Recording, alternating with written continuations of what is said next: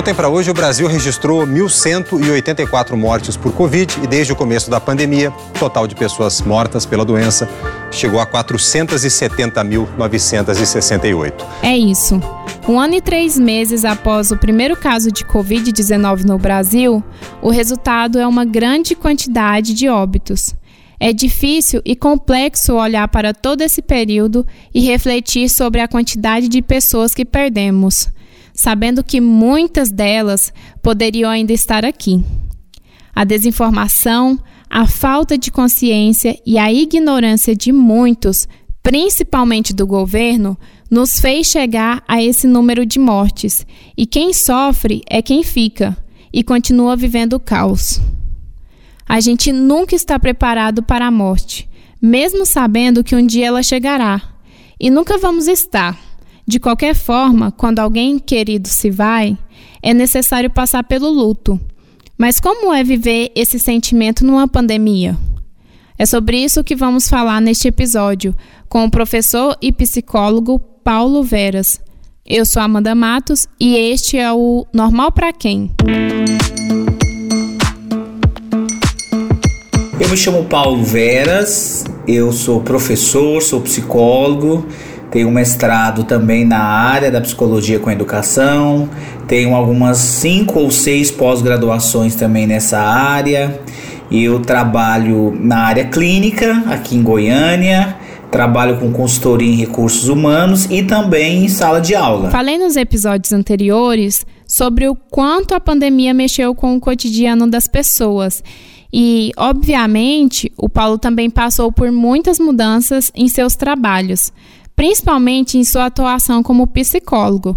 Afinal, as consultas ficaram sendo à distância devido à importância do isolamento. Mais que isso, houve uma busca maior por terapia por diversas razões. Uma delas, as mortes constantes de pessoas próximas. Nós tivemos um aumento na ansiedade, talvez esse tenha sido a maior mudança. Então, os quadros de ansiedade de um modo geral, ansiedade generalizada e até mesmo as crises ansiosas aumentaram muito, uma vez que as pessoas não têm muita certeza do futuro, elas não tinham garantia, não têm garantia do futuro. Depois nós tivemos um quadro no aumento da depressão. Muitas pessoas, ao se sentirem isoladas, ao perderem muitas pessoas próximas, ao perderem famílias, elas foram entrando num quadro de depressão e, e extremamente é, preocupante. Note, e existiram pessoas que perderam quatro, cinco, seis pessoas da família. E isso é muito grave no sentido de suportar isso tudo sozinho. Ele afirma que cresceu o número de pessoas que se sentem de alguma forma afetadas pelas mudanças do cotidiano. E, infelizmente, não sabemos como lidar com a situação. Nós tivemos, de um lado, durante esse processo todo, aqueles que negaram, aqueles que brincaram, aqueles que não acreditaram na gravidade dessa doença. E nós tivemos, de um lado, aqueles que se cuidaram, se acreditaram, que tiveram ali todos os cuidados que foram orientados pelas, pelos órgãos reguladores. E aí, no final das contas, a morte vem e iguala todo mundo. Então veja, quando se fala de morte, se fala da perda, da ida, de alguém, de algo. Esse luto, ele acontece paulatinamente, ele acontece periodicamente, ou ele acontece de maneira repentina. Mas ele vai acontecer. A diferença é justamente na maneira como nós nos preparamos para este luto, da mesma maneira como nós reagimos a este luto. É por isso que o luto não é fácil, pois não se fala apenas de números ou objetos. São pessoas. Era um pai de família, um filho, era um bem precioso para alguém. Mas, mesmo que seja ruim e sofrido passar pelo luto, ele é importante. Paulo aponta que existem fases para isso. A primeira delas é a negação. A negação é quando o sujeito que aqui fica, né, o filho, a esposa, o marido, não aceita, não aceita que o outro se vá. É até um período um tanto quanto egoísta, né? Essa primeira fase é um período normalmente rápido, segundo o psicólogo, mas há certos casos que são mais prolongados e que podem durar meses. É um estágio que acontece quando não se desfaz de objetos, de coisas valiosas, do cheiro, desejando a presença de quem não está mais vivo. Quando essa fase passa, nós então vamos para a segunda fase, que é a raiva. A raiva já é mais ou menos nesse momento em que nós nos perguntamos por quê, por que que isso acontece, por que justo eu, por que que não outro, né? E aí a gente tenta encontrar nesse momento explicações. Então, por exemplo, é, é muito comum a gente ver agora pessoas que morreram, que não tinham comorbidades, que eram saudáveis, que eram pessoas que não tinham nenhuma, é, vamos dizer assim, nenhuma chance de morrer de Covid, e de repente alguém fica se perguntando, mas por que, né? O que que aconteceu uma pessoa tão boa? O processo de raiva é lutar contra aquela realidade e ainda apresentar resquícios da negação. Passado isso, nós entramos para a terceira fase, o terceiro estágio, que é a barganha, que é a troca, vamos dizer assim.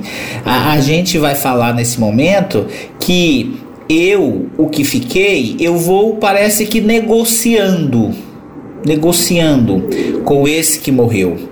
Então, é como se a pessoa que fica dissesse, bom, mas ele pelo menos cumpriu a missão dele na Terra, ele trouxe muita alegria, ele está num lugar muito melhor do que a gente agora. Paulo cita um exemplo. A pessoa ficou doente e está no hospital correndo risco de morte. Então, os entes queridos que estão torcendo pela sua recuperação fazem algum ritual, normalmente prometendo algo, ou fazem correntes de orações, caso eles se recuperem.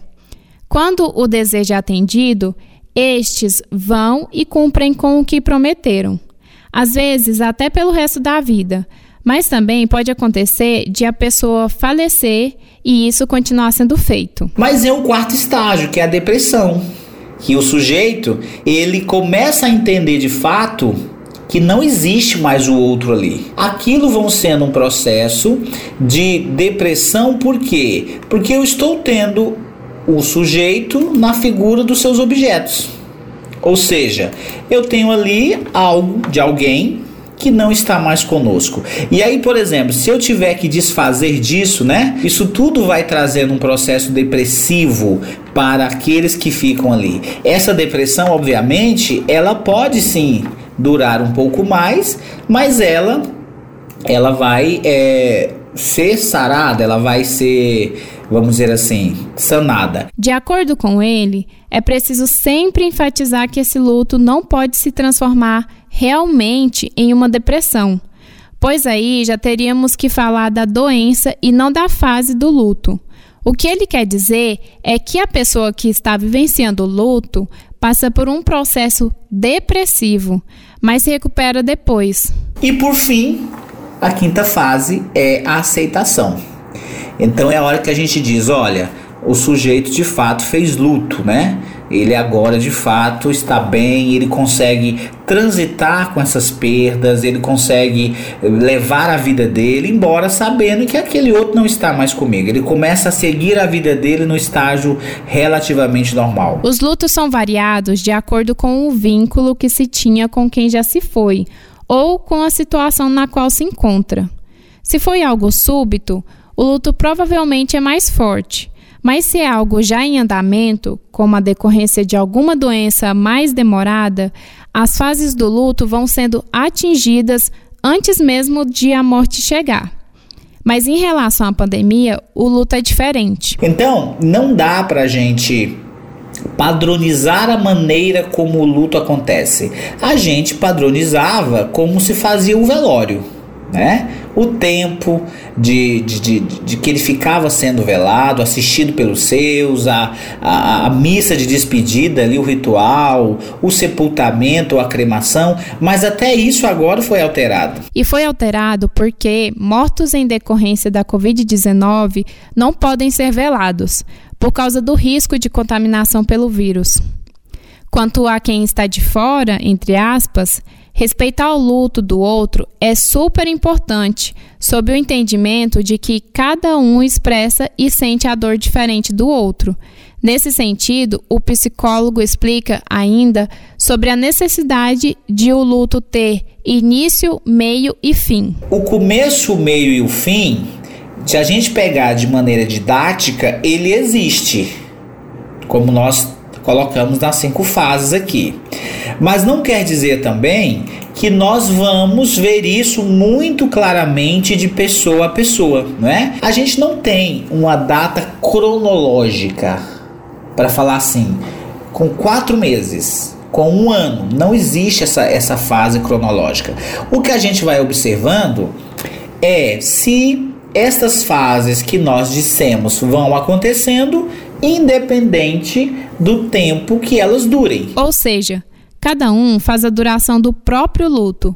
E o que se pode fazer vendo alguém nessa situação é observar a forma como a pessoa reage a todo esse processo. Nós sempre dizemos isso, olha, é bacana que após o, o luto, o velório, a perda de alguém, aquele que fica continue a sua vida, continue se envolvendo, trabalhando, produzindo, na medida do possível mantendo suas relações, seus vínculos afetivos. E olha, pode acontecer de haver recaídas de luto quando chega a data que era para ser aniversário ou de morte mesmo. Momentos que não tem como. O sentimento de tristeza e saudade batem. Mas o desejo é que, nesses momentos, seja menos traumático. A pandemia não acabou, muito menos o número de óbitos diminuiu, mas o psicólogo deixa uma reflexão sobre as ações que podem ajudar a fazer com que o ciclo do luto passe. Se você não perder a sua vida neste momento, nós estaremos contribuindo para esse ciclo diminuir. E como é que eu posso é, promover isso? Fazendo o distanciamento, respeitando ali a distância, usando o álcool em gel, não negando que existe um vírus, não, não colocando a vida como jogo. Jogar com a vida é muito grave, mas tendo sobretudo consciência do momento que nós estamos vivendo, não vendo ele como uma tragédia que não tem fim, não vendo ele como algo que não tem mais saída. Claro que temos. Quando eu vou agindo desse jeito, eu vou ajudando a não disseminar mais o vírus, a não disseminar mais a doença, e com isso eu vou diminuindo o número de mortos. Se você que nos ouve está por esse processo de luto, você tem todo o direito, mas lembre-se do que foi dito: o luto tem um prazo em sua vida.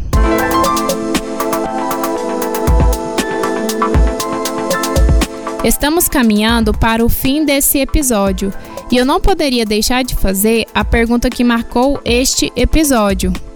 Paulo, do que você sente saudade de antes da pandemia? É daquilo que era simples e que talvez por isso mesmo nós não damos ou não estávamos dando o devido valor, né? As coisas que a gente esperava acontecer para fazer, quando eu tiver isso, quando eu é, tiver aquilo, quando eu for sair eu uso isso, quando eu... Não, o momento é agora, né? Não tem que esperar uma ocasião especial para vestir uma roupa nova.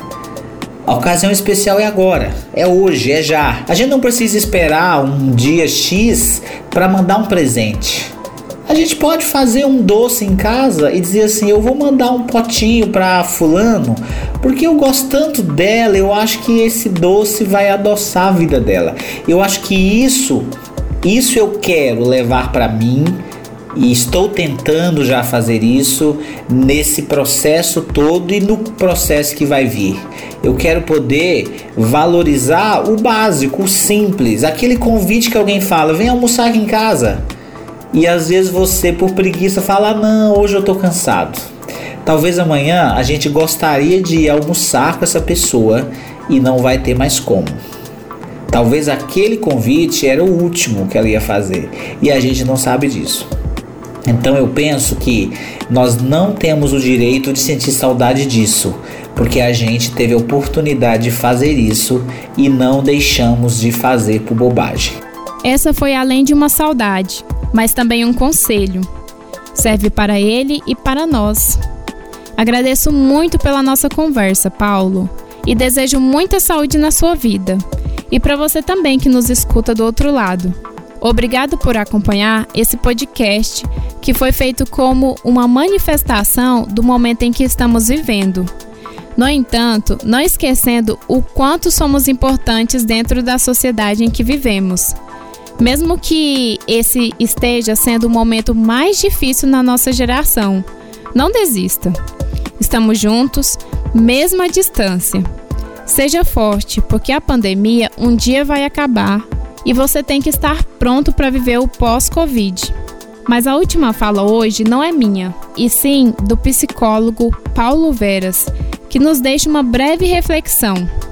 Eu sou Amanda Matos e esse é o podcast Normal para Quem? Eu gosto de uma frase, até escrevi ela no meu Instagram, que eu, dizia, que eu disse assim: no fim desse filme, a gente morre. Então, vamos aproveitar a vida. Vamos aproveitar a vida. Seja de pandemia, de Covid ou de outra comorbidade, mas nós todos vamos morrer. A vida é finita. E o que faz ela valer a pena é a gente viver ela da melhor maneira possível.